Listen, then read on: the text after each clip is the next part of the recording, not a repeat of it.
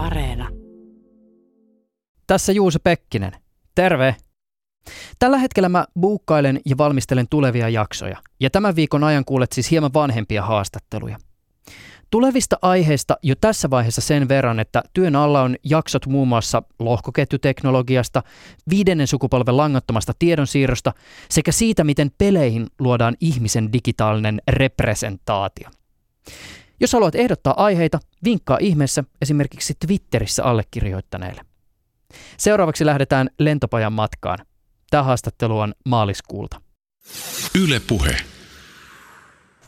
Tapio Siivola, minkälaisissa asioissa sä huomaat, että sun työ vaikuttaa siihen, miten sä havainnoit maailmaa? Siis mä veikkaan, että sä luet ainakin säätiedotuksia hieman eri silmillä kuin moni muu ja että kaupungit hahmottuvat sun mielessä erityisellä tavalla.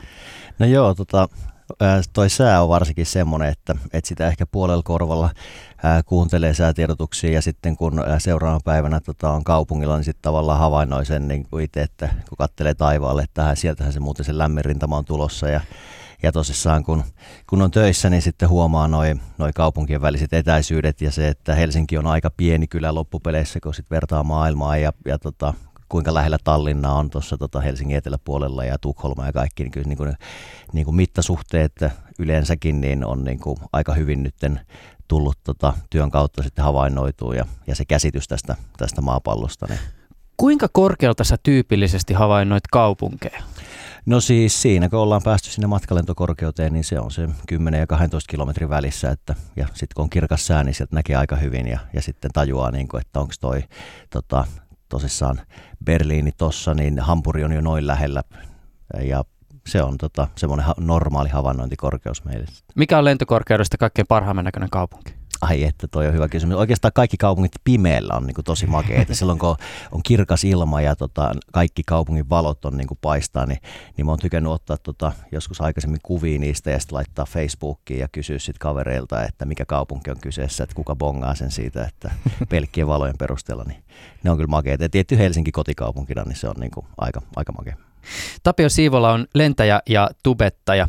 Työvälineenä on 90-paikkainen Bombardier CRJ 900 ja YouTubessa Siivolalla on seuraajia tätä ohjelmaa tehdessä yli 36 000, melkein 37 000.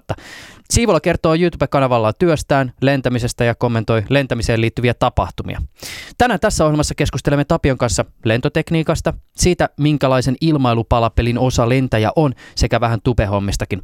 Tänään on 20. päivä mikä nyt on, helmi maaliskuuta. Ylepuheessa Juuso Pekkinen. Morjesta, mä oon Tapio, 30 YouTubettaja. Ja tervetuloa mun Tapio on the Move YouTube-kanavalle. Ja nimi viittaa siihen, että on paljon liikkeellä, näkemässä ja kokemassa uusia juttuja. Mun lentopojan vlogi sisältää tarinoita lentoliikenteestä, lentämisestä, sisältää lifestylea, ilmakuvaa ja reissaamista. Hyvää huomenta Kanada ja Ottava. Firenze Italia ja hyvää huomenta New York. Sun videotapi Tapio alkoi jossain vaiheessa niin, että intron jälkeen johonkin tämmöiseen niin lentokoneen ohjaamon laitteeseen näpytellään sun kanavan nimi, Tapio on the Move. Se on sellainen siis tumman harmaa laite, joka on nappuloiden ympäröimä. Näyttö on vähän samanlainen kuin jossain 80-luvun skifileffoissa, eli selkeällä fontilla hehkuvaa eriväristä kirjoitusta mustalla näytöllä. Tulee ehkä vähän kuin just, just niin kuin alien elokuvien teknologia mieleen. Mikä tämä laite on? No se on tota, tuon lentokoneen FMS, eli no, jos sanotaan ihan tälleen kadunmiehen termeillä, niin se lentokoneen aivot tavallaan, niin molemmin lentäjillä on oma, oma FMS, se, se tota, rajapinta, tämmöinen MCDU, mihin sitten syötetään eri tietoja ja annetaan komento sille FMSn tota, FMSlle ja siitä kautta sitten FMClle ja sitten se lentokone tekee sitä, me pyydetään, mitä pyydetään. Eli esimerkiksi tuohon kyseisen laitteen, niin ennen lentoa me syötetään se reitti, jokainen reittipiste, me syötetään ää, säätiedot, mitä meillä on, koneen massa ja kaikki suoritusarvolaskennat, kaikki. Et se on tavallaan niin kuin se laite on niin kuin se lentäjän ja lentokoneen välinen rajapinta, että miten siinä niin kuin että mitä mä haluan, että se lentokone tekee, niin mun pitää kertoa se sille FMSlle. Mutta sä joudut näpyttelemään ne siis sinne käsiin?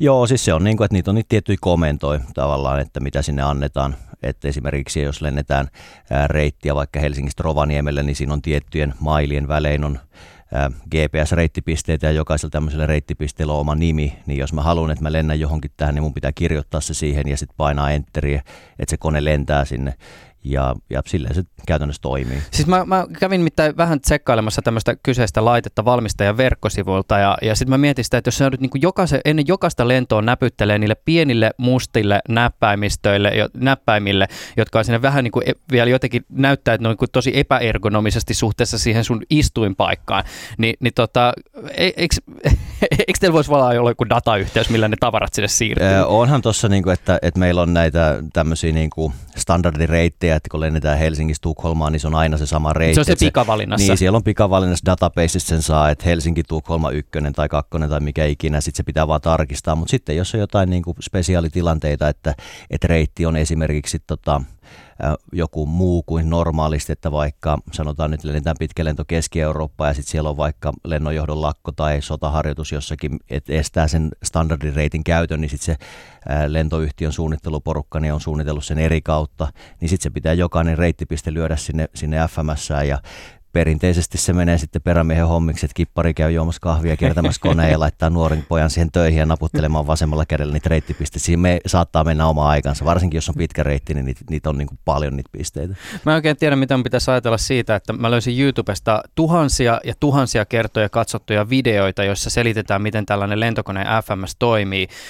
maalikko nyt ei tämmöistä laitetta hirveästi tarvitse, eli heti tuli mieleen sellainen niin kuin lentokapteeni, joka ennen lähtöä istuu ohjaamassa ja katsoo kännykältä YouTube-videoita, että että mitenköhän tämä nyt sitten oikein syötettiinkään tänne. No joo, tota, voi tietysti olla, että esimerkiksi Microsoftin Flight Simulator-pelin pelaajat kovasti katselevat tämän niin, tyyppisiä niin, videoita. Todennäköisesti. Mutta tota, siis mikä kaikki nykyaikaisen lentokoneen lentämisessä on automatisoitua? Kuinka paljon koneet tekee sitä työtä, jota joskus silloin aikoinaan ihmiset on tehnyt käsin? No nykyaikana niin aika pitkälti se on autopilotti suorittaa varmaan sanotaan 95 prosenttia siitä lentämisestä tai se ohjaa sitä konetta, että lentäjillä on sitten kapasiteettia tehdä muita asioita. Autopilotti itsessään on, on aika yksinkertainen laite, se ei niin kuin ymmärrä, että, että lennät vaikka startista maaliin, että se on niin kuin kerran laitetaan päälle ja sitten ei tarvitse enää koskea, vaan sille pitää koko ajan kertoa asioita, että mihin mennään oikealle vasemmalle. Että se, on, se on tavallaan, niin kuin mä monesti sanon, että se on niin kuin telkkarin kaukosäädin, että ei se telkkari, telkkari itsessään tai kaukosäädin taju, että mitä ohjelmaa mä haluan nytten katsoa, vaan sun pitää antaa sille komentoa volumea ylös, alas ja, ja kanavaa oikealle vasemmalle, mitä ikinä, niin lentokoneessa vähän sama juttu. Sitten nykyiset koneet niin pystyy tekemään autoländejä, eli laskeutumaan itse, kun se lentokentän kiitotie on niin kuin varusteltu myös tätä tarkoitusta varten ja sitten lentokoneen tekninen status sen sallii, mutta ei kaikissa lentokoneissa. Ja esimerkiksi mun konetyypit, mitä mä oon lentänyt tässä seitsemän vuoden aikana, niin, niin niissä ei ole yhdessäkään ollut tätä autolandioptiota, että mä oon tehnyt joka ikisen 3000 plus laskeutumista lentokoneella, niin itse jokaisen, että siellä ei ole yhtä autolandia takana, koska meidän lentoyhtiö, missä mä oon ollut töissä, niin ne ei ole valinnut sitä optiota siihen lentokoneeseen. No, mutta siis, eli siis äh, kuinka tyypillistä se on, että näitä niin kuin automaattisia laskeutumisia tehdään? Ihan siis... äärimmäisen, äärimmäisen pieni osa. Ei niin kuin okay. siis käytän, käytännössä niin kuin siis hyvin, siis, en osaa sanoa, kun mä en itse ole lentänyt semmoisessa koneessa, missä autolandi olisi, mutta siis se, se, niitä pitää tehdä muutamia kertoja kuukaudessa, jotta, jotta se lentäjän pätevyys sen autolandin tekemiseen ja myöskin sen lentokoneen niin kuin tekninen status, niin voidaan varmistaa, että se toimii, niin niitä tehdään sitten hyvällä säällä niin kuin kokeilumielestä. Ja sitten joskus, jos on tosi tiukka keli, että, että pitää tehdä se mun konetyypis, missä mä lensin aikaisemmin, niitä autolandi oli korvattu tota, hudilla, mikä on siis head up äh, display, eli siinä lentäjän suoraan näkökentän edessä on tota, tämmöinen laite, mistä näkee kaikki mittarit, niin mä pystyn sitten käsin lentämään tiukkaan sumuun. Et se on, ne on hävittäjäkoneista tuttuja, niin meidän mm. lentoyhtiö päätti hommata semmoisia sitten sen, sen autolandin sijaan aikana. Et lentokoneita kun ostetaan ja lentoyhtiöt niitä päättää, päättää hommata, niin se on vähän niin kuin autokaupassa, että siellä laitetaan niin kuin ruksimaan lisävarusteita ja sitten mietitään, että mikä on sitten järkevää, että jollekin operaattorille autolandi on, on tärkeää ja jollekin on sitten toi hudi ja siellä sitten ihmiset miettii niitä juttuja. Et se niin kuin antaa vähän sitä, että vaikka on sama kone, kahdella eri lentoyhtiöllä, niin se voi olla sisältä ja, ja sitten sieltä niin kuin suoritusarvoilta ja kyvyiltä niin huomattavasti erilaisen. Mm. Mitä, tota, mi, mitä ajatuksia sussa ö, ihmisenä, joka istuu siellä ohjelmassa, herättää tämmöinen ilmeisesti suht tuore vitsi, jossa ö, kysytään, että, että tota, mikä on yleisiä asia, joka, joka tota, lentokoneen ohjaamassa tänä päivänä kuullaan. Ja vastaus on, että no mitä se nyt tekee. Eli koska se on niin paljon automatiota ja teknologiaa, Kyllä. niin sitten välillä mietitään, että, että mikäköhän sillä koneen mielessä nyt raksuttaa tällä Joo, hetkellä. ja varsinkin, varsinkin siinä, kun menee uuteen konetyyppiin ja, tota, ja on koulutuksessa ja käydään sitä tyyppi, tyyppikurssia, mikä kestää muutaman kuukauden, niin kyllä siinä, niin kuin, että kun tulee jotain vikatilanteita tai vastaavia sen simussa, niin sitten katsoo, niin kuin, että mitä tämä nyt oikeasti haluaa tehdä. Ja myöskin ihan oikeassa elämässä on tota, viimeisin keissi, mikä mulla oli tota, Hampurissa. Tästä nyt on jo aika. Mä olin isyyslomalla tässä kohta neljä kuukautta, mutta se oli tuossa viime syksynä Hampurissa, että me lennettiin kohti Hampuria autopilotti päälle ja siinä on tota, ihan suora linja 20 kilometriä kentälle matkaa ja autopilotti lentää ja seuraa sitä, sitä radiosuuntasädettä kohti kiitotietä ja sitten se alkaa vetämään se autopilotti oikealle ja vasemmalle heiluttelee, niin kyllä niin kuin eka oli mulla sille, että no mitä tämä nyt tekee tässä tämä vehje. Syy oli se, että e-, edellinen kone, joka oli laskeutunut sinne tota, Hampuriin, niin se kone kääntyi kiitotieltä niin kuin pois, eli se oli suhteessa meihin niin 90 asteen kulmassa, niin sitten semmoinen iso 50-60 metriä ää, pitkä alumiinirunko aiheuttaa siihen radiosignaalin häiriön, jolloin se autopilotti alkaa seilaamaan sen radiosignaalin perään ja sitten meidän perspektiivistä, niin se näyttää, että mitä toi niin kuin touhua toi vehje. Sitten autopilotti irti ja lennetään käsin niin kuin, ja ignorataan se, se radiosignaalin häiriö ja sitten kun se kone on mennyt sieltä pois, me siis nähtiin tämä tilanne, että ei se niin kuin, niin kuin ollut sen ihmeen päästä, kysyttiin lennonjohdolta, niin ne sanoi, että joo, tuossa on niin kuin iso laajarunko, joka nyt just kääntyy. Niin, ja eikä siis se on niin kuin ihan täysin silleen normaalia että näin siinä tapahtuu ja, ja siinä ei ole niin kuin mitään ihmeellistä ja, ja tälleen, mutta siinä oli niin kuin, kun sen huomaa ekana, että kato, tämä alkaa seilaamaan tämä vehje. Mm. Ja kyse ei ole siis semmoisesta, niin kuin, että, että oltaisiin merellä jossakin hirveässä myrskyssä, vaan semmoista lievää, niin kuin, että, että semmoista niin kuin pientä keikkumista, että se, mä en usko edes, että matkustamus huomataan, mutta sitten me huomataan, että mikä, mitä tämä niin kuin touhuu tämä laite. Mm.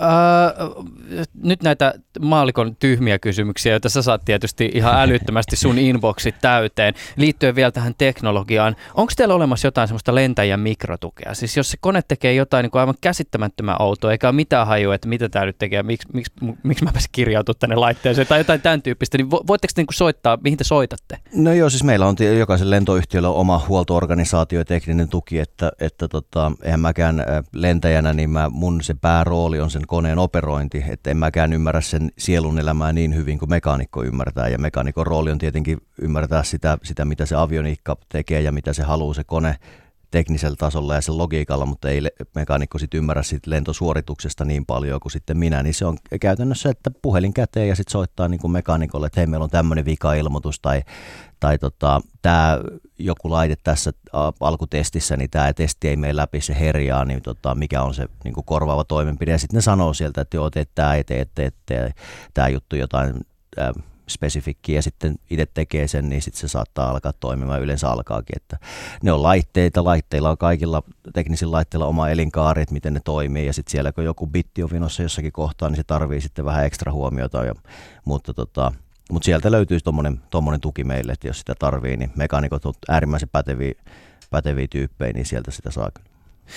Kuinka pitkälle lentäjä pitää osata tehdä manuaalisesti kaikki ne toiminnot, joita kone tavallisesti hoitaa automaattisesti? No kyllä niin käytännössä kaikki pitää hommata, koska niin kuin sehän on loppupeleissä se, että se, se lentokone lentää niin kuin normitilanteessa niin kuin aika automaattisesti ja, tai sen mukaan, miten sille on annettu komentoja, mutta sitten, että jos joku prakaa ja jo, niin kuin homma ei toimi ja se kone ei pysty tekemään sitä, tulee vikaantuminen, niin kyllä se pitää. Niin kuin, mä oon lentänyt urani aikana muistaakseni kaksi, kolme lentoa ehkä, niin tota, vajaan tunnin mittainen lento käsin, koko, koko autopilotti ei vaan, niin kuin, se ei toiminut, se lähti, se ei pitänyt sitä korkeutta, niin kuin, että se oltiin matkalentokorkeudessa ja se ei halunnut vaan pitää sitä, se lähti menemään ylös tai alaspäin, niin ei se, mä lensin sen koko lennon tota, ää, käsin sitten kipparin kanssa, niin, niin tota, kyllä sitten huomasi, niin kuin, että se on aika kuluttavaa hommaa, mutta tämmöiset asiat, niin ne pitää niin kuin, hoitua. Et, ja sitten se pitää myös tapahtua silleen, että jos jotain yllättävää tapahtuu, vikaantuminen tai jotain vastaavaa, niin siihen pitää tarttua heti lentäjän to- toimesta. Että siinä ollaan tavallaan koko ajan semmoisessa pienessä niin kuin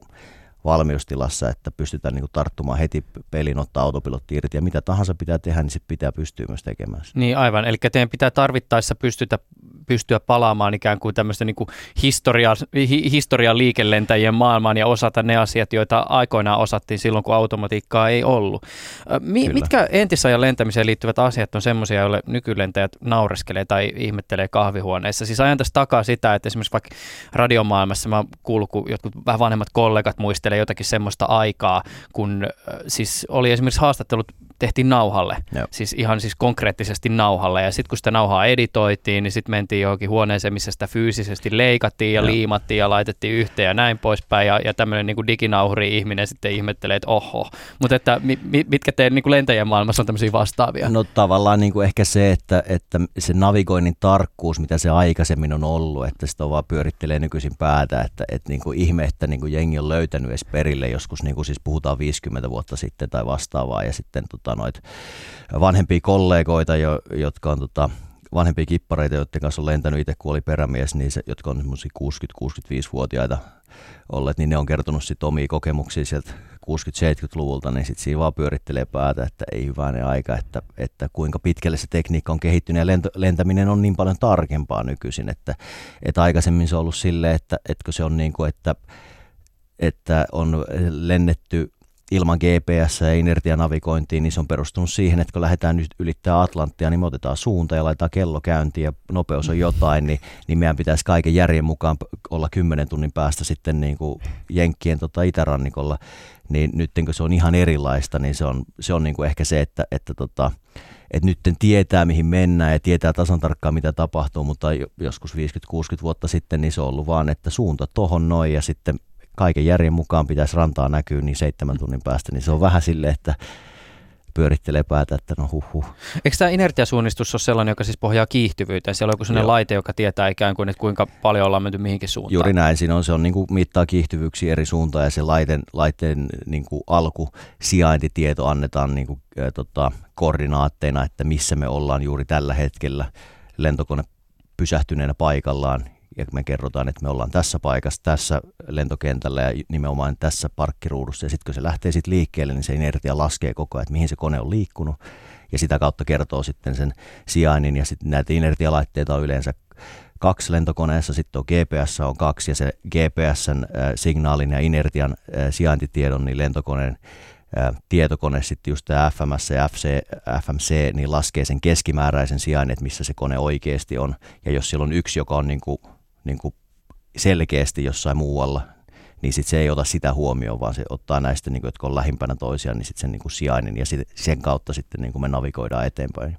Ja, ja sitten jos nämä on kaikki jostain syystä alhaalla ja radiostakaan ei jostain syystä ole mitään apua, niin osaatko suunnistaa tähtien avulla? No kyllä se pohjan tähti löytyy pohjoistaivalta aina ja, ja tota, se helpottaa elämää, mutta, tota, mutta semmoista kunnon kuplasekstanttia, mitä ollaan tota, lentokoulussa käyty läpi, niin se ei oikein toimi lentokoneessa, kun sitä tota, ei ole enää niitä perinteisiä ikkunoita niin kuin ollut tuossa tota, MD-80, että siitä näkee vähän taivaalle, niin niitä ei ole enää noissa, noissa nykyisissä koneissa. Mutta siis jos kaikki menee niin kuin ihan täysin, että ei ole enää mitään, ei ole enää yhtään mitään, että kaikki sähköt pimeäksi, että moottorit toimii, mutta mu- mitään muuta ei ole, niin, tota, niin sitten lentokoneessa on tämä ihan perinteinen kompassi, ihan niin kuin, ei mikään sähköllä toimiva, vaan niin perinteinen kompassi kuin vaan voi olla niin siitä suunta, ja sehän on, niin kuin, puhutaan jo tarkkuudesta niin kuin plus miinus viisi astetta, kun mm. se on mm. niin kuin semmoinen tosi pikkunen. Sitten kello on kädessä ja sitten tiedetään lentokoneen nopeus, niin sitten voidaan niin kuin siitä laskea, että meidän pitäisi olla X hetken päästä jossakin, jos niin kuin tämmöinen teoreettinen tilanne olisi. Plus sitten, että lennonjohtohan pystyy jeesaamaan, kun he näkee sieltä, että, että missä me mennään, niin ne voi sanoa, että pikkasen vasemmalle tai tolleen ja, ja, tota, ja auttavatkin tarvittaessa. Mutta että niin kuin, jos niin, kuin niin sanotusti niin tota, kaikki menee kaikki menee mäkeen, niin sitten se ihan peruslentäminen, suunta, nopeus, aika. Hmm. Hei, äh, tämmöinen ajatusleikki. Mä luin joskus lapsena valituista paloista tämmöisen story, missä muistaakseni jotenkin näin, että, että se on tämmöinen yleisilmailulentokone, joka on ilmassa. Äh, lentäjä on saanut sairaskohtauksen ja mennyt tajuttomaksi ja sitten siellä kyydissä on ihminen, joka ei koskaan lentänyt lentokonetta. Sitten aletaan ihmettelemään, että mitäköhän nyt tässä tehdään ja jotenkin löydetään sinne radio äärelle ja aletaan remplaa sitä ja, ja sitten saadaan yhteys lennonjohtoon. Ja sitten tehdään niin, että sinne lennonjohtoon passitetaan joku lennon, oh, tai tämmöinen niin lennon opettaja, ja hän alkaa niin kuin radion avulla kertoa, että miten sitten nyt sitten toimitaan. Mm. Ja tämä tarina, jonka mä muistan lapsena lukeneeni, niin päättyi ainakin siihen, että se kone saatiin turvallisesti alo, alas. Ja, ja tota, sillä oli onnellinen loppu. Muistaakseni vielä tästä sairaskohtauksestakin selvittiin, en ole ihan varma. Mutta et, ä, ajatuksena, jos mä yhtäkkiä nyt sitten heräisin yksin jostain niin kuin siis, vaikka vaik sun, sun lentämäsi konetyypin ohjaamosta ja jotenkin löytäisin sen radion, niin olisiko mulla mitään mahdollisuutta päästä alas? Ei. Okei, okay. no niin, se oli siinä Lyhyesti ja ytimekkäästi ei mitään mahdollisuuksia. Joo. Mitäs Ää... mä olen lentänyt Microsoftin Flight Simulatoria? No siis, jos, jos aletaan niin kuin tälleen pohtimaan ja spekuloimaan, niin se, se kaatuu ihan ensimmäiseksi siihen, että, että miten se radioyhteys luodaan mm. ylipäätänsä. Että tota, että mikä nappi se on siellä ohjaamossa niistä sadoista napeista, mitä siellä on, niin mitä nappia sun pitää painaa, että, että se, mikä on se tangentti, mistä se lähetys tulee. Ja tota, jos esimerkiksi tota, ollaan Euroopan ilmatilassa, niin sehän jeesaa tosi paljon ja oletetaan, että nyt oltaisiin, niin siellä on todennäköisesti sitten joku, joka myöskin vastaa siihen, kun jos tämmöinen tilanne tulisi ja sitten ollaan men, menee puoli tuntia, että pääsee niin kuin, niin kuin tota, joku sinne ohjaamon puhumaan radioon, niin sit me ei ehkä enää olla, se lentokone ei ole enää sen radiotaajuuden piirissä, mikä sinne oli syötetty, kun molemmat pilotit vaikka meni tajuttomaksi. Niin just. Niin ensinnäkin sen radioyhteyden luominen ja mun konetyypissä niin se tangentti, mitä mun pitää painaa etusormella, että, anteeksi peula, peukalolla, että tota, mun puhe menee lennonjohdolle, niin sen vieressä on autopilotin irrotuskytkin. Ja ne on molemmat niin kuin ne on erinäköisiä, että ei sitä vahingossa paina, mutta jos joku ummikko tulee painaa siitä sitä väärää nappia, että lentoemäntä sanoo, että se on tosta, mistä ne painaa niin kuin peukalolla, että hän tietää. Ei täällä ole kato nyt edes lentoemäntää niin, tässä. Niin sitten, niin. Että, että siinä on se tötöilyvaara, että jos ottaa sen autopilotin irti, niin sitten se on ihan niin kuin selvä peli. Mm. Sitä ei niin kuin, äh, niin kuin ilman mitään ilmailukokemusta, niin se ei pysy käsissä se vehje. Ei varmasti pysy. Varsinkin mun konetyyppi, mitä mä lennän, niin se on, on vähän haastava lentää johtuen siitä niin kuin siipirakenteesta. Plus sitten, että oletetaan, että kaikki, kaikki menee hyvin ja pääsis niin kuin vaikka lähestymään ja yrittää tekemään laskuun, niin konetyyppi, mitä mä lennän, niin siinä ei ole autoländiä. Eli se pitäisi tehdä ihan sitten silmäkäsikoordinaatiolla ilman mitään kokemusta. Niin missä vaiheessa siinä aletaan ottaa kaasua pois ja nostaa nokkaa, niin se on niin kuin, ei se, ei se siitä taitu, niin kuin, ei, ei No toivotaan, että, että tuota, taianomaisesti tämä ei koskaan tapahdu Kyllä. siis. Äh, mua kiinnostaisi hieman kuulla se, että miten lentäjän perspektiivistä hahmottuu se, että minkälainen ilmailupalapeli siinä ympärillä pyörii. Siis ketkä kaikki ikään kuin hengittää lentäjän niskaa ja keiden kaikkien kanssa lentäjä on tekemisissä yhden päivän aikana. Me Joo. nopeasti mainittiin jo, että tämmöinen joku niin kuin mikrotuki tai sen oman Joo. lentoyhtiön ikään kuin se tuki kyllä löytyy, mutta että ketkä kaikki siihen ikään kuin ovat osallisena siihen sun arkeen? No siis äh, mun arjessa, kun mä tuun töihin, ensin, ensinnäkin joku tunti, tunti, vartti ennen kuin se suunniteltu lento lähtee, niin mä tuun työpaikalle ja mä alan katsoa niitä papereita ensin. iPadilta katsotaan, että mitä, mitä on, on suunniteltu kyseiselle päivälle. Että mä tiedän, että mitä mä lennän, sanotaan vaikka Tukholmasta Helsinkiin ja takaisin Tukholmaan, niin lentoyhtiön tota, dispatchi tai suunnittelutoimisto, jos näin voisi suomeksi kääntää, niin he on tehneet sen lentosuunnitelman mulle valmiiksi. Eli lentäjät ei tee lentosuunnitelmia, lentäjät ei päätä, mitä reittiä lennetään, vaan sen tekee joku muu lentäjien puolesta, koska se on taas niin kuin tehokkaampaa, että joku tekee sen ja me tullaan niin kuin siinä suhteessa valmiiseen pöytään. Mm. Sitten me katsotaan, okay, että mitä me lennetään, mikä on se reitti, mikä on se korkeus. Niin siinä on niin kuin ensimmäinen rajapinta kontakti tosin niin kuin tämmöisen teknologisen ratkaisun kautta, että emme puhu sille ihmiselle, joka on sen tehnyt, mutta että mä, mä tarkistan sen työn jäljen. Ja sitten on tietenkin oma miehistö, lentoemänät, joiden kanssa aletaan käymään siinä läpi, että mitä me lennetään, paljon meillä on matkustajia ja niin päin pois. Ja sitten kun me siirrytään siitä sitten koneelle, niin turvatarkastuksen kautta ja, ja sitten tilataan miehistöbussia. Ja jos on jotain, niin kuin, että tiedetään jo siinä valmisteluvaiheessa, että lentokoneessa on joku tekninen status, ää, esimerkiksi toinen lentokoneen moottorireversseistä voisi olla niin kuin pois toiminnasta ja sillä saa lentää, silloin ei siinä ole mitään ihmeellistä. Mikä on reversi? Ja tarkoittaa sitä moottorijarrutusta, eli kun tullaan laskuun ja, ja sitten aletaan jarruttaa, niin moottoreiden tota, ilmavirtaus, niin se käännetään, eli se moottori normaalisti työntää taaksepäin ilmaa, että lentokone niin menee eteenpäin, aivan. niin se alkaa työntää eteenpäin, eli jarruttamaan, niin tämmöinen reverssi.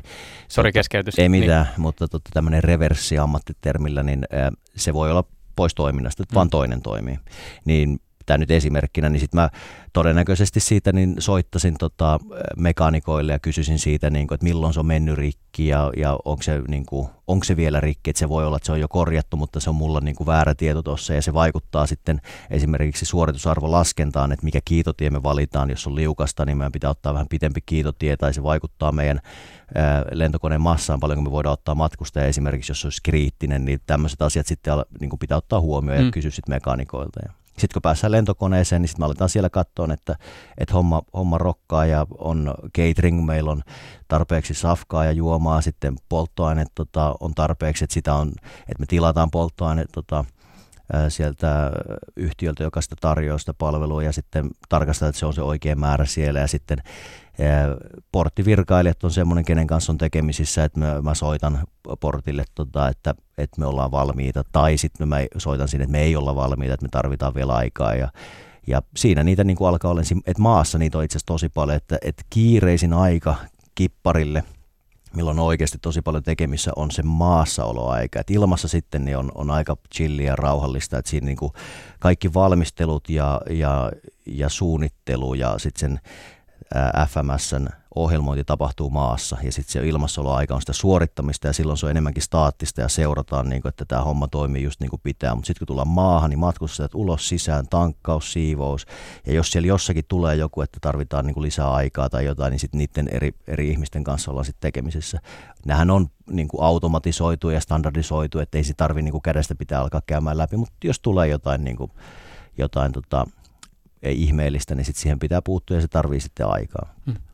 Tapio Siivola, oot sä lentävä tubettaja vai tubettava lentäjä? tupettava, tupettava lentäjä ainakin niin kuin itseni, jos pitää määritellä. Niin.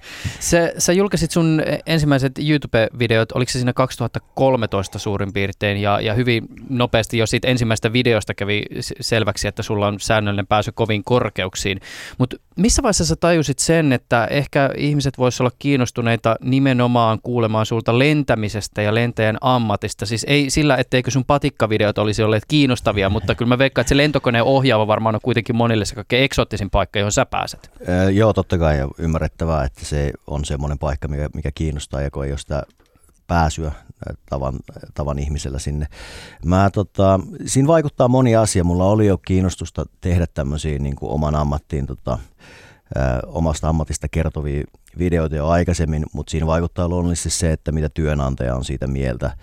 Ja, ja sitten, että, että se oli hyvä, että se meni näin, koska se mun videoiden sisältö tai lähinnä se laatu, se tekninen suorittaminen on nyt niin kuin semmoisella tasolla, että niitä on kiva tehdä, koska aikaisemmin, nyt kun mä katson viisi vuotta taaksepäin niitä ekoivideoita, niin kyllä mä pyörittelen päätä, että aikamoista niin kuin sohlaamista se on ollut. Että tavallaan, että kiva, että se on mennyt niin kuin näin päin, että mä oon tehnyt ensin paljon muita videoita, enkä ole tuonut sitä lentämistä esiin, ja mä oon sitten vuosien aikana oppinut ja saanut tämän editoinnin taidon ja, ja, ja oman tarinankerronnan tälle tasolle, mitä se nyt on, ja kehitystä varmaan tapahtuu jatkossakin, mutta nyt se on niin kuin sille, että se on, se on varmasti kivempaa katsoa myös niin kuin katsojallekin, ja, ja sitten mä vaihdoin työnantajaa tuossa tota, vähän reilu vuosi sitten, ja, tota, ja sitten äh, sanoin niin kuin haastattelussa, että mulla on tämmöinen harrastus, ja, ja sitten kun mä olin ollut töissä joku kolmisen kuukautta, nelisen kuukautta, niin mä niin kuin, ja koulutus oli niin kuin päättynyt siinä alussa, niin sitten mä, vitsit, että olisi kiva, varsinkin kun oli uusi paikko itselle, että Norjassa lennettiin tosi paljon ja, ja siellä on komeat maisemat, niin tässä olisi, niin kuin, tässä olisi kiva tehdä sisältöä ja sitten, sitten työnantaja sanoi, että anna mennä vaan, että ei siinä mitään. Että tietenkin on olemassa rajat siihenkin, että, että lentoturvallisuus ja, ja tämmöiset niin kuin jutut, ne on niin kuin ihan täysin päivänselviä, että niistä mm. ei tarvinnut edes keskustella. Mutta että sitten kun se paikka on, niin, niin miksei. Ja, ja paljonhan mä kuvaan niin kuin esimerkiksi GoProlla ohjaamossa silleen, että se GoPro nauhoittaa niin kuin tyyli puoli tuntia tai 40 minuuttia ja se on mm. vaan siellä ja mä en keskity siihen mitenkään. Sitten mulla on niin kuin iso arkisto itsellä kotona, mistä mä sitten nappaan niin kuin tota, sitä videomatskua, että mä, nykyisin mä en hirveästi tota kuvaa edes ohjaamossa enää, ää, niitä lähestymisiä laskuja, koska mulla on niitä niin paljon, niin mm. mun ei tarvi niinku tavallaan, että miksi mulla on niinku 40 lähestymistä Helsinkiin, kun niinku se on niinku me, mun perspektiivistä aina samanlainen, niin, niin mä käytän sitä mun tavallaan B-rulla-arkistoa, mm. mikä mulla on. Onko se, että sä tubetat sun työn ohella vaikuttanut jotenkin siihen, tai okei okay, mä kysyn näin, mitä, mitä tubettaminen on opettanut sulle siitä, miten ihmiset näkevät lentämisen, koska siis tietysti sua lähestytään tosi paljon kysymyksillä, kommenteilla ja sä vastaat näihin kysymyksiin, mutta että kun sulla on se ikään kuin iso kuva siitä, että, että mitä kaikki ihmiset miettii lentämiseen liittyen, niin miten sä ehkä jäsenet sitä sun omaa duunia? No joo, no ehkä, ehkä mitä on silleen, mitä mä oon huomannut, että ihmiset, ihmisillä on aika hassuja ennakkoluuloja ja, ja, ja vääriä ajatuksia niin kuin siitä lentämisestä, että ne on ihan täysin niin kuin niin kuin päälaillaan siitä, mitä se todellisuus on, niin mä oon ehkä pystynyt sitten vähän niin kuin tuomaan sitä, sitä esiin, mitä, mitä siellä tehdään ja mitä asioita otetaan huomioon ja sitten oikomaan semmoisia niin vääriä käsityksiä, mitkä on sitten osalle ihmisistä helpottanut lievää lentopelkoa ja, ja ehkä kovaakin lentopelkoa. Ja sitten, sitten, että mä oon ehkä tullut tähän alun perin tämä videoiden teko oli vaan niin kuin mua itseäni varten, että mä teen videoita itselleni, että niistä tulee muistoja ja, ja voin nyt katsoa viiden vuoden taakse, että mitä, missä on tullut reissattu ja niin päin pois. Mutta mä oon ehkä omalla tavallani tahtomatta niin, niin kuin arkipäiväistänyt sitä lentäjän ammattia ja tuonut sitä ehkä vähän lähemmäs ja sitten kun, kun ihmiset on seurannut, niin, niin ne tunnistaa mut ja siinä on semmoinen pieni niin kuin kynnys on madaltunut, että uskalletaan lähestyä ja kysyä. Ja, ja se ohjaamo on perinteisesti, ja varsinkin syyskuun 11. päivän jälkeen, niin se on ovi on luke, lu, lukossa ja säpissä ja sinne ei ole kellään niin kuin asiaa ulkopuolisilla. Niin se on niin kuin vähän ehkä luonut semmoista lisämystiikkaa siihen, että kun ihmiset ei näe, että mitä siellä tehdään. Ja me ollaan tavallisia, tavallisia ihmisiä ja jokaisella on omat niin kuin haasteensa elämässäänkin ja mullakin pieni lapsi kotona nyt, niin, niin yöunet on vähissä ja mitä kaikkea, mutta että, että me kuitenkin ollaan sen alan ammattilaisia, että meillä on se oma tietynlainen niin kuin, niin kuin ammatin ylpeys ja se, ja se tietty taso, millä me tehdään sitä hommaa ja, ja otetaan hommat tosissaan ja mä pystyn niin kuin niitä ehkä tuomaan niin kuin esiin, että mitä eri asioita me otetaan huomioon. Ja ne ei ole, se ei ole mitään taikuutta, mutta että, että loogisella päättelyllä ja tämmöisellä, niin, niin miten me tehdään töitä, niin se on niin kuin ehkä avautunut nyt tosi monelle. Tuon ammattitaitoon liittyen mä haluan kohta kysyä pari kysymystä, mutta ennen sitä vielä ö, muutama asia susta. Ö, ymmärtääkseni sun kiinnostus lentokoneisiin syntyi, kun sä olit siis käsittelemässä matkatavaroita lentokentällä. Kyllä, juuri näin. Eli siis tarina menee sille, että mä oon saanut, kun mä oon ollut 15-vuotias, niin mä sain, sain silmälasit – että mulla oli pikkusen tota, ää, tota, likinäköisyyttä, niin, niin tota, mä sain lasit ja mä pelasin lätkää silloin, niin mua ei niin kuin lentäminen kiinnostunut, että se oli se jääkiekko, se kaikki se, mitä, mitä oli silloin teininä. Ja, mutta sitä kautta, että, että kun oli lasit, niin mä ajattelin, että ei, ei ole niin mitään asiaa lentäjäksi. Ja sitten mä äh, Helsingistä kirjoitin ylioppilaaksi ja menin sitten ensimmäisen työpaikkaan Finnaarille vuonna 2002 matkalaukkuja siirtelemään. Ja sitten siellä, siellä ollessani kesätyöntekijänä, niin, niin mulle selvisi siellä, että, tota, että lentäjillä voi olla tietyissä rajoissa, niin voi olla siviililentäjillä niin lasit. Ja, ja sittenhän se oli niin kuin yhtäkkiä avautu, että hetkinen, hetkinen, tähän saattaa olla mulle mahdollista. Ja sitten mä aloin kyselemään ja sitten kun siellä matkalaukun käsittelyyhteydessä niin, niin näki sitten lentäjiä, niin sitten vaan rohkeasti menin kysymään, että hei, että miten, miten, to, mikä, miten mä pääsen tuonne ohjaamoon. Silloin vuonna 2002 niin tiedon hankkiminen oli vähän erilaista. Ei ollut YouTube, ei ollut Twitteri, ei ollut netti, tai no netti oli, mutta se oli, niin kuin, se oli hyvin erilainen kuin nyt, niin tota, ihmiseltä kysymällä vaan. Ja, ja siitä se niin kuin lähti sitten, niin kuin, se oli se niin kuin mulle se niin kuin aha-elämys, että, että, että se onkin mulle mahdollista. Ja mm. sitten mä aloin ottaa selvää ja hakeuduin alalle ja pääsin. Mikä se on se fiilis, kun pääsee opiskelemaan lentäjäksi? Siis, äh, tietysti mo- monelle kyseessä on unelma-ammatti, äh, se on myös arvostettu ammatti ihan tutkitustikin. Siis mä muistan, oliko se vuonna 2017, kun tutkittiin näitä niin kuin, mielikuvia ja, ja ihmisten arvostusta, siis suomalaisten arvostusta eri ammattikuntia kohtaan, niin lentokapteeni taisi olla jollain siellä 29. En ole ihan varma, mutta siis hyvin kärkipäässä siellä kuitenkin. Äh, moni varmaan tiedostaa sen, että no, et kyllähän tästä nyt sitten kun töitä, jos töitä saa, niin varmaan palkkakin on aika hyvä. M- miten sä kuvailisit sitä, sitä tunnelmaa? No silloin kun mä pääsin lentokouluun, että mulle tuli se tieto, mä olin hakenut, hakenut Suomen ilmailuopistoon yhden kerran ja mä en, en päässyt sisään. Mä karsiudun siellä niin kuin, ää, kykytestien jälkeen, että siinä olisi ollut enää haastattelua lekuria. Sitten tota, kaksi vuotta myöhemmin olisi uusi haku, ja mä ajattelin, että jos mä ne kykytestit pääsen nyt, niin kuin, tai soveltuvuuskokeet, se toisen vaiheen läpi, että sitten on enää haastattelu, niin mä olin niin kuin ihan varma, että jos mä haastatteluun pääsen, niin mä pääsen myöskin niin kuin kouluun sitten tuli se tieto, että no niin, haastattelukutsu on edessä, tai tuli kutsu haastatteluun ja haastattelut on edessä, niin tota, olin silleen, että tämä saattaa nyt taittua, niin kuin, että nyt on niin kuin hyvät saumat päässä. Siinä meni aikaa ja oli haastattelut ja sitten meni aikaa, että oli lääkärin tarkastus, hyvin, hyvin tota, kattava lääkärin tarkastus. Sitten sen jälkeen niin kuin tuli sitten se tieto, että on päässyt, niin kyllä se niin kuin oli, tavallaan vaikka oli hyvä kutina, että kyllä tämä, taitaa nyt onnistua, mutta sitten kun se tuli se tota, kirje, kirjehimaa, että nyt on kurssille valittu, niin olihan se niin kuin siinä, siinä oli niin kuin kaikki fiilikset kävi niin kuin sekunnissa läpi, että, että tota, ja riemu oli niin, kuin niin rajaton, että ei vitsi, ja sitten niin kuin, että, että mä joskus lennän matkustajakonetta työkseni, että se on niin kuin, jotenkin se oli ihan täysin uskomatonta.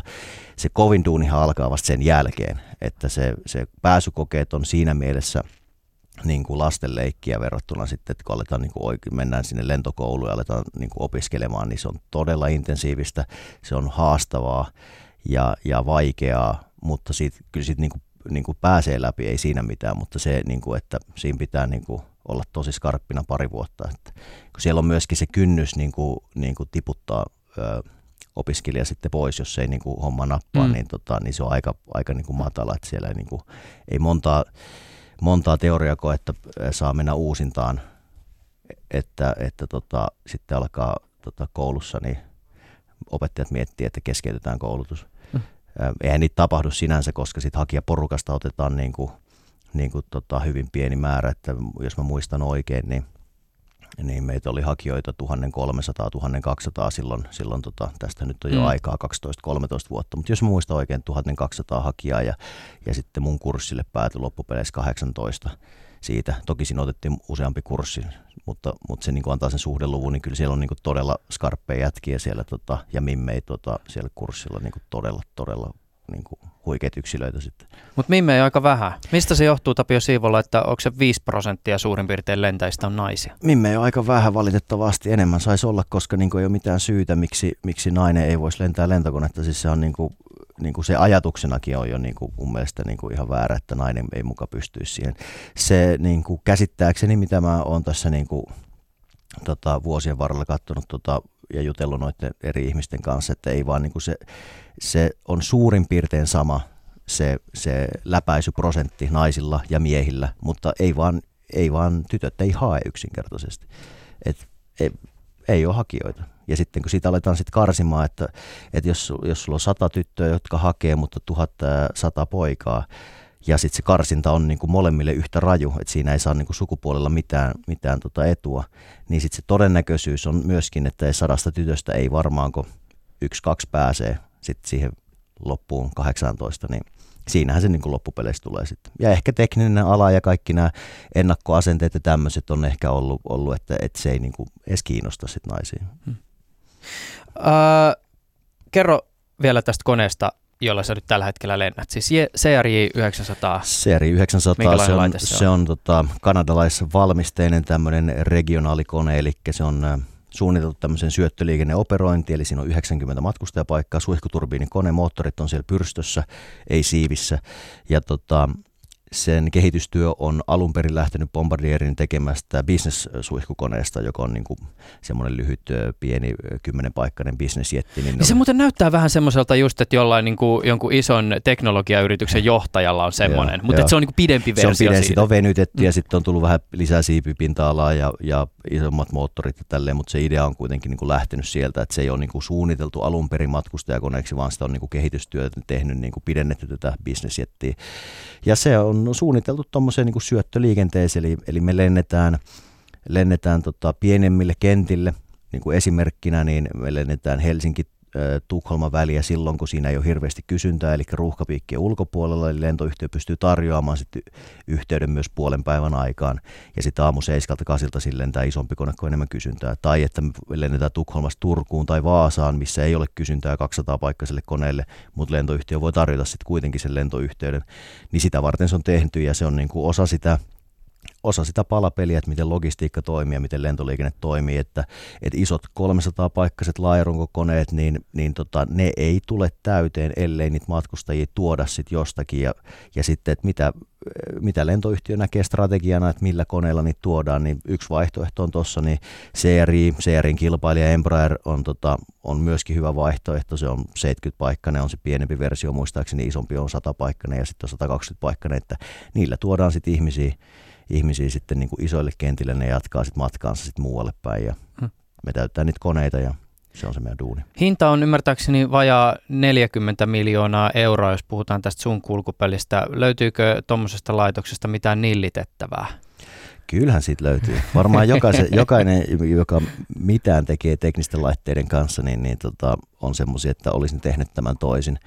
Ähm, lentokoneessa on se haaste, että kun se, se lentokoneen suunnittelu tehdään, niin, niin tämä mun konetyyppi on suunniteltu 80-luvulla, niin vaikka noin meidän koneet on upo uusia, ne on tullut Montrealin tehtaalta ja meidän 25 koneen laivaston keskikä taitaa tällä hetkellä olla puolitoista vuotta. Et niitä, on niinku, niitä tulee joka toinen kuukausi ihan uusi kone tehtaalta, mutta se suunnittelu ja miten se ohjaamo, ergonomia ja, ne, ja nippelit ja nappulat, niin ne on pohjautu siihen 80-luvun ää, tyyppi hyväksyntään, koska jos meillä olisi vanhempia koneita, niin kuin monessa lentoyhtiössä on, että et, et uusi ja 20 vuotta vanha saman tyypin kone, se pitää olla identtinen se ohjaamo tai pieni, hyvin pieniä nyanssieroja, koska muuten se tulkitaan eri tyypiksi, niin sitten tavallaan, niin, niin vaikka kone on uusi, niin siellä kärsitään tämmöiset kasariajattelusta, että siellä on niinku semmoisia pikkujuttuja, että, että toivoisin, että olisi, olisi niinku, esimerkiksi hiljaisempi, se on tosi äänikäs se seerin ohjaamo, se on niinku, että siellä pitää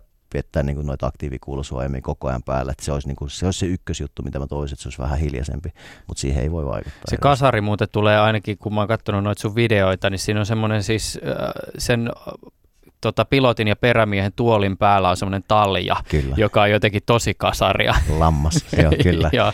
Se on joo. Se on itse asiassa ihan niin kuin uusissa koneissa, niin, niin niissä on kaikissa se, että se on lisävaruste, mitkä lentoyhtiö yleensä raksii sen lampaan taljan siihen lentäjän penkkiin. Se on ihan siis työergonomia juttu, että jos munkin työpäivä kestää 11 tuntia, mä lennään kuusi lentoa ja sitten seuraavan päivänä taas sama homma, niin kyllä se niin kuin sillä penkillä on aika paljon merkitystä, missä istuu. Uh, milloin kone on sun mielestä hyvän näköinen?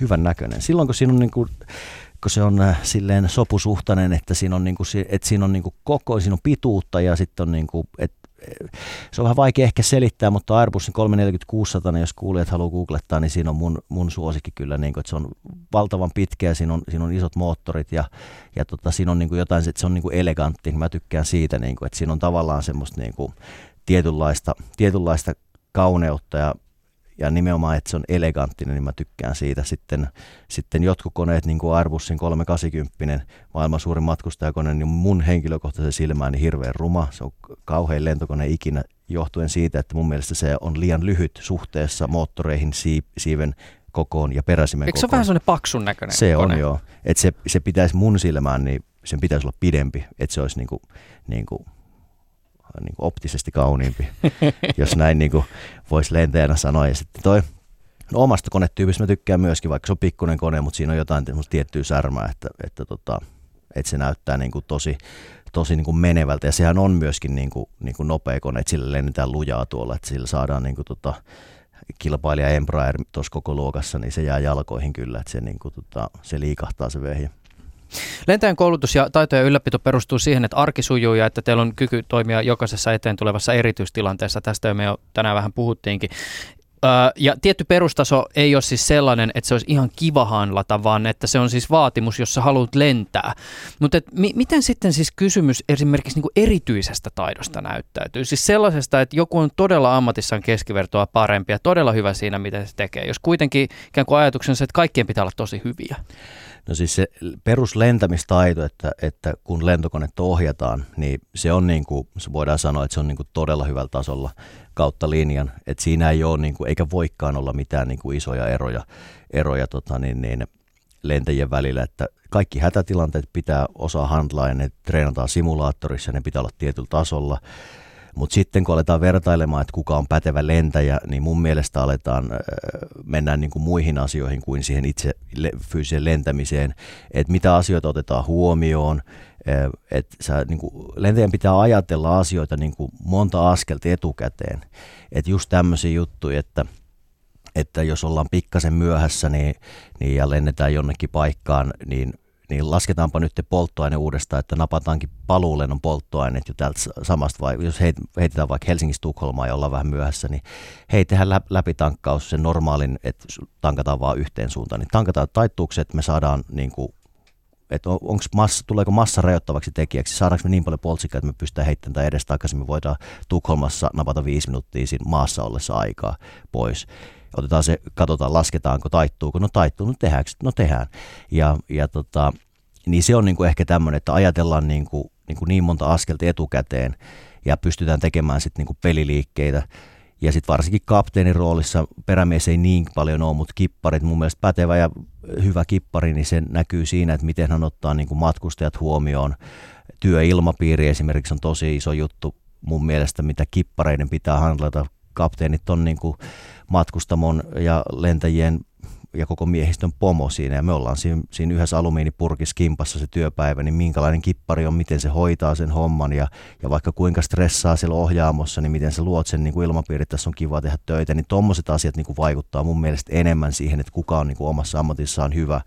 Kaikki osaa lentää, se on niin kuin ihan se ja sama periaatteessa kuka siellä nokalla istuu. Mä istun matkustamossa matkustajana ihan täysin rauhallisin mieli, että siellä on pätevät kaverit, mutta sitten, että miten ne, niin ne pienet asiat hoidetaan, kun ne pikkujutut on tosi tärkeitä. Että. Hmm. Mutta et sä koskaan katso mitään tiedätkö, YouTube-videoita, missä on joku tosi vaikea laskeutuminen, hirveät tuuliolosuhteet, ja, tai, tai sitten just joku tämmöinen niin erityistilanne. Mä katsoin jotain tämmöisiä videoita, missä siis Yhdysvalloissa tämmöiset siis lentäjät sammutti jotain metsäpaloa. Joo. Mentiin todella lähelle sitä paikkaa, missä tota, paloja la, laskettiin sinne sitten ää, a, a, aineet lentokoneesta. Niin eikö sinulla tule ikinä tämmöisessä niin kuin ikään kuin hetkissä semmoinen fiilis, että vitsi, että, että tuossa nyt nimenomaan handlataan se lentäminen hyvin. Joo, siis todellakin, että, että kun mennään tuommoisen niin matkustajaliikenteestä niin kuin johonkin tämmöiseen spesifikkiin, vaikka hävittäjälentäminen tai taitolentäminen tai just tämmöiset spesifikit, että siellä, siellä sitten että tulee se, niin kuin se ihan perus peruslentämisen taito, niin kyllähän totta kai siellä niin kuin, niin on sitten, että kun katsoo, että jotain ta- taitolentonäytöstä tai sitten just joku tämmöinen metsäpalojuttu, niin on silleen, että, että nyt on pätevä kaveri puikoissa. Totta kai, että, että siinähän tulee niitä eroja niin kuin varmastikin, että mä oon lentänyt taitolentokoneella kouluaikana – temppuu yhden lennon, niin se oli tosi kivaa, mutta emme, jos mä nyt itse hyppäisin taitolentokoneen puikkoihin, niin en mä tiedä, saisinko mä niin kuin järkevää tynnyriä tehtyä tai, tai luuppia. Että kyllä se varmasti onnistuisi, mutta se olisi varmaan ihan hirveän näköinen. Mm. Mutta tota, kyllä tässä suhteessa on luonnollisesti eroja ja, ja sitten kun näkee tämmöisessä niin kuin, tota, tota erikois metsäpalon lennolla, niin kuin, että mitä toinen tekee, niin totta kai on silleen, niin kuin, että varsinkin kun tietää, että, että mitä se vaatii, mm. niin sitten on niin kuin, että hattu pois päästä, todella kova suoritus. Mutta sitten jos verrataan matkustajalentämiseen, niin sitten se on, niin kuin, että kun se on niin, kuin, niin standardisoitu ja generoitu, niin kuin, että generisesti lennetään aina samalla lailla, niin se on niin kuin aika sitten niin kuin, mm saman, saman tasosta yhtä helppoa mm. kaikille. No mä kysyn vielä näistä peruserityistilanteista näin, että mikä on ollut viimeisin sellainen ongelmatilanne, jota toimivista varten sun on todella pitänyt tehdä töitä, siis jota ollaan esimerkiksi simulaattorissa testattu ja se, että ulkopuolelta on annettu sitten joku, joku erikoinen vikailmoitus tai tilanne. Huomaa mun mielikuvani niin siis simulaation lentämisestä kyllä, ovat kyllä, kyllä, kyllä. elokuvista, mutta että mikä voisi esimerkiksi olla tämmöinen niin haastava tilanne, jota vaikka niin kuin sä oot simulaatiossa joutunut niin kuin harjoittelemaan paljon? No simulaattorissa niin äh, semmoinen kohtuu veemäinen temppu loppu on, on äh, miten sitä nyt suomentaisi, siis se on äh, ammattitermillä niin kuin pitch trim runaway, eli koneen korkeusperäisimen trimmi lähtee niin kuin elämään omaa elämäänsä ja se lähtee työntämään sitä lentokonetta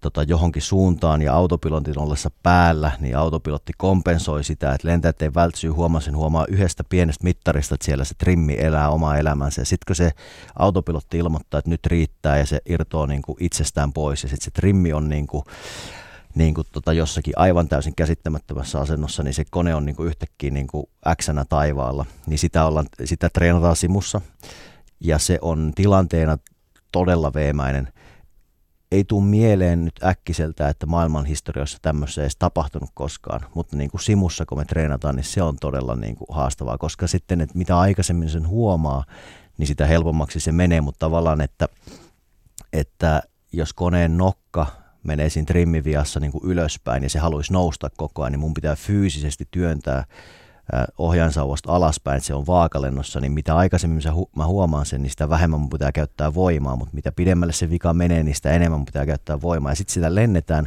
pelkästään niin kuin forsella, se on niin kuin fyysistä voimaa pitää käyttää, koska se koneen ohjainpinnat ei ole enää niin kuin siinä neutraali asennossa, että trimmivika aiheuttaa tuommoisen, niin kuin, että se on nokka ylöstä alaspäin.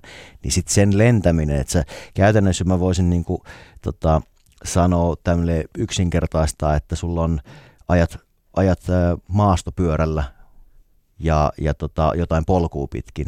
Ja sitten sulla on niinku toinen, vasemmassa kädessä on 10 kilon paino, mutta oikeassa kädessä ei ole mitään. Että se haluaa koko ajan mennä vasemmalle, niin sun pitää kompensoida se. Kauppakassitilanne, kauppakassitilanne perus. perus näin. niin sitten lennä lentokonetta nyt mm. siinä viassa, niin se, on niinku, se onnistuu kyllä. Se vaatii molemmit lentäjiltä niinku äärimmäisen paljon, mutta tommonen on niinku todella hankala, mitä me treenataan mikä tulee nyt mieleen. Moottorihäiriötä muun muassa treenataan, mutta toi trimmivika on sitten semmoinen, niin kuin, että et siinä, niin kuin, siinä, kun tietää, tietää etukäteen sen ohjelman, mitä on tulossa, kun idea simussa on se, että ne ei ole yllätyksiä, mitä siellä tehdään. Ehkä joku muutama yllätys, mutta että me mennään aina simuun ja me tiedetään, mikä on se ohjelma, että siihen voidaan valmistautua ja kerrata esimerkiksi tämän trimmijärjestelmän niin kuin rakennet, miten se, mikä se on se ja se on koulutusta, se ei ole semmoista testaamista, vaan koulutetaan mm. ja treenataan. Ja jos se ei mennyt hyvin, tehdä uudestaan. Että idea on siinä niin kuin, niin kuin kouluttaa, niin, niin, niin sitten kun sen näkee sen ohjelman siihen simulaattoriin, ja on ensimmäisenä, että no niin, Trim Runaway, niin sitten on jo pyyhki jo hikeä otsalta, että pitää ottaa tuota salikamat sinne tuota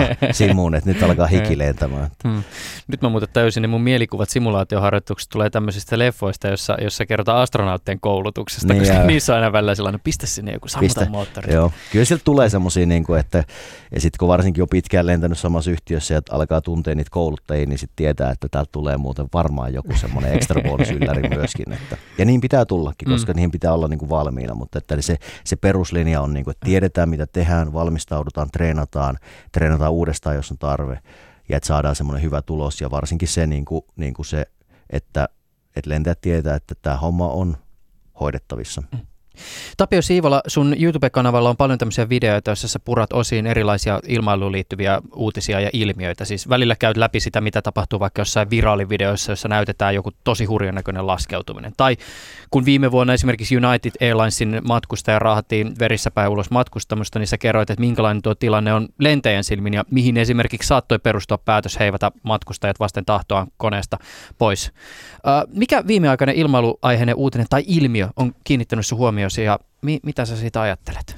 No siis, tai onko teillä mitään ajankohtaisia tällä hetkellä? no, no mä en ole nyt ollut tuossa niinku, tosissaan mä isyyslomalla, niin ei ole, ei ole tullut semmoisia, niinku, että mitkä ne viimeaikaisemmat juorot on siellä ohjaamossa, mutta tuolta niinku YouTuben kautta, kun tulee kysymyksiä ja kaikkea, niin on, on nyt muutaman kerran tullut tämä, että, että miksi matkustamossa matkustajille ei ole laskuvarjoja matkustajalentokoneessa. Niin tota, no sehän ei niinku, ensinnäkään kuinka moni on hypännyt laskuvarjolla ylipäätänsä ja pystyisikö sitten hyppäämään ja kuka määrittelee sen, että nyt hypätään. Ja kyllä se on niin kuin... Mitä siinä nyt painovoima hoitaa Niin, painovoima hoitaa lopun ja, ja tota, niinhän sitä ajattelisi, mutta kaikki, kaikki matkustajat ei kuitenkaan ole 25-45-vuotiaita terveitä miehiä tai naisia. Siellä on myös sylilapsia, siellä on rullatuolilla avustettavia, niin kuka niin kuin ne heivaa sieltä sitten laskuvarjon varassa vai kuka tekee sen päätöksen, kuka saa varjon. Ja siis, siis sehän ne ajatuksena on varmasti niin kuin kadun tallaajalle niin kuin hyvin looginen, että totta kai laskuvarjo, mutta ammattimiehen niin kuin, niin kuin näkökulmasta, kun kun ajatellaan loogisesti, mitä, mitä haasteita se aiheuttaa, niin en siinä ole mitään järkeä niin kuin alun perinkään mutta, tota, mutta mä ymmärrän sen niin kuin logiikan siinä takana. kaikista paras ratkaisu, jos on hätätilanne, että silloin niin kuin, tota, osaavat, osaavat tota, pilotit nokalle ja ne, ne handlaa sen niin kuin, oli se tilanne mikä tahansa. Ja onhan tuolla niin kuin netissä näkee niin kuin todella niin kuin loistavia suorituksia, mitä, niin kuin, mitä kollegat on tehnyt. Että siellä on ollut, tota, mikä nyt tulee mieleen, niin JetBluella muutamia vuosia sitten, niin nokkatelin oli 90 asteen kulmassa, niin se teki niin, kuin niin loistavan laskun kuin ja voi sillä tota, kääntyneellä nokkatelineellä. Tai sitten Quantasin 380, kun moottori räjähti ja niillä on se 500 ihmistä kyydissä. Ja siinä meni tunti, että ne sai homman haltuun ja toi koneen turvallisesti laskuun. Niin missä vaiheessa tuommoisessa tilanteessa pitäisi alkaa, niin kuin, että jätket tekee hikihatustöitä, että me saadaan turvallisesti 500 ihmistä laskuun Singaporeen rammalla koneella ja ne onnistu siinä missä vaiheessa niin kuin normimatkustaja on silleen, että ei, mä, mä mieluummin hyppään tonne mereen tai Indonesian sademetsään. Tai niin kuin, siis, kun lentäjille koulutetaan se, että me ei ikinä luovuteta aina ihan loppuun asti niin kuin tehdään hommia. Ja sitten näitä valitettavia onnettomuuksia aina silloin tällöin sattuu, niin sitten kun ollaan kuunneltu lentokoulussa niitä ohjaamonauhoituksia, niitä oikeita, mitä silloin kuullut, niin ne on tehnyt ihan niin kuin viimeiseen hetkeen asti siellä töitä, että kyllä tämä taittuu, kyllä tämä taittuu. Niin se sotii jo niin kuin tämmöisen lentäjä niin kuin mentaliteetti vastaan, että ei nyt kädet ilmaa ja hypätään kaikki niin kuin tältä veke.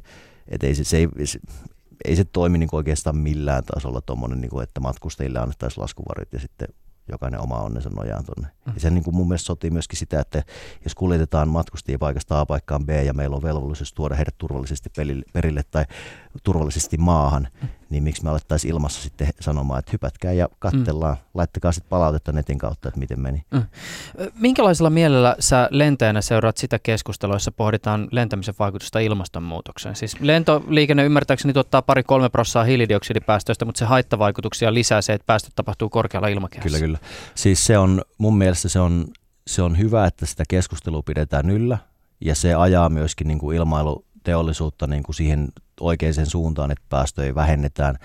Ja nehän tekniset niin kuin edistysaskeleet ilmailussa, niin ne on niin kuin valtavia, jos verrataan niin kuin 20 vuoden takaisin, takaisin äh, tota, lentokoneisiin, mitä silloin on lennetty, että nyt on siiven kärkievät, eli siiven kärjessä niin nousee lähes 90 asteen kulmassa tämmöinen melkein kaksi metriä korkea evä, niin se itsessään jo aerodynaamisesti niin vähentää vastusta nelisen prosenttia, joka sitten vähentää polttoaineen kulutusta.